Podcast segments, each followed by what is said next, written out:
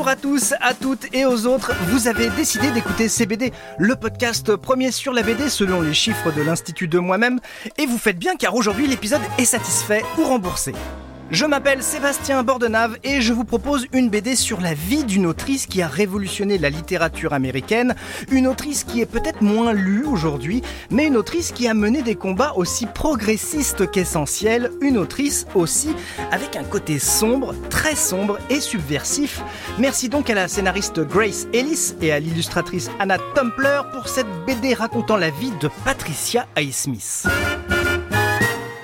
Nous sommes à New York, début des années 40. Patricia Highsmith a 20 ans.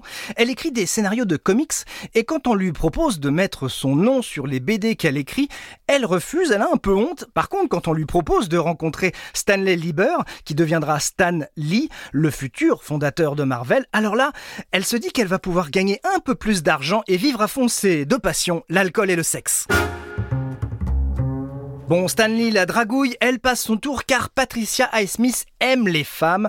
La BD qui s'appelle Tomber d'une autre planète d'après les aventures indécentes de Patricia Highsmith raconte la réprobation sociale de l'homosexualité féminine à cette époque, mais elle le fait avec humour quand, par exemple, Patricia Highsmith tente de séduire sa psy qui, elle, tente de la guérir entre guillemets de son homosexualité.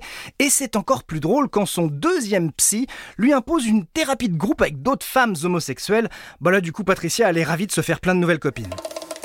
Patricia Highsmith, c'est pas n'importe qui. Elle va avoir beaucoup de succès avec ses romans. On lui doit L'inconnu du Nord Express, adapté en film par Hitchcock, Monsieur Ripley, qui donnera le film Plein Soleil de René Clément avec Alain Delon.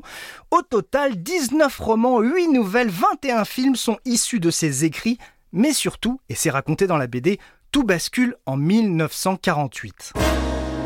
C'est Noël. Avant de rencontrer le succès, Patricia Highsmith travaille dans un grand magasin au septième étage au rayon des jouets. Une femme sublime, blonde, je cite, aux yeux gris intelligents, lui commande une poupée pour sa fille.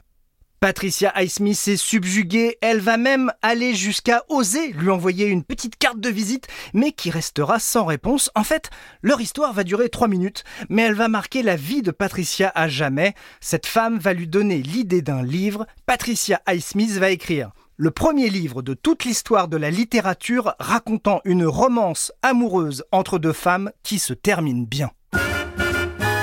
Patricia Highsmith l'écrit avant ce livre, les femmes et les hommes homosexuels dans les romans américains devaient payer leur déviation en s'ouvrant les veines ou en se noyant dans une piscine ou en se convertissant à l'hétérosexualité. Là, non. Ce roman est publié une première fois sous pseudo, sous le titre Le prix du sel. Personne ne s'en offusque, on pensait même que c'est un livre de cuisine. Il s'en vendra quand même, grâce aux bouche à oreille, plus d'un million d'exemplaires. Puis 32 ans plus tard, elle le republie sous son vrai nom, sous le titre Carole, ça donnera un film avec Kate Blanchett. Dans la BD Tombée d'une autre planète, l'autrice Grace Ellis prévient en préface toute figure importante ne mérite pas forcément d'être placée sur un piédestal. Et c'est vrai que Patricia Highsmith, morte en 1995, a laissé dans sa penderie, derrière un drap, 18 journaux intimes, 38 carnets, dont les 1000 pages les plus trash vont être publiées. Patricia Highsmith, on le découvre, était paranoïaque, sociopathe, raciste, antisémite et même homophobe envers elle-même.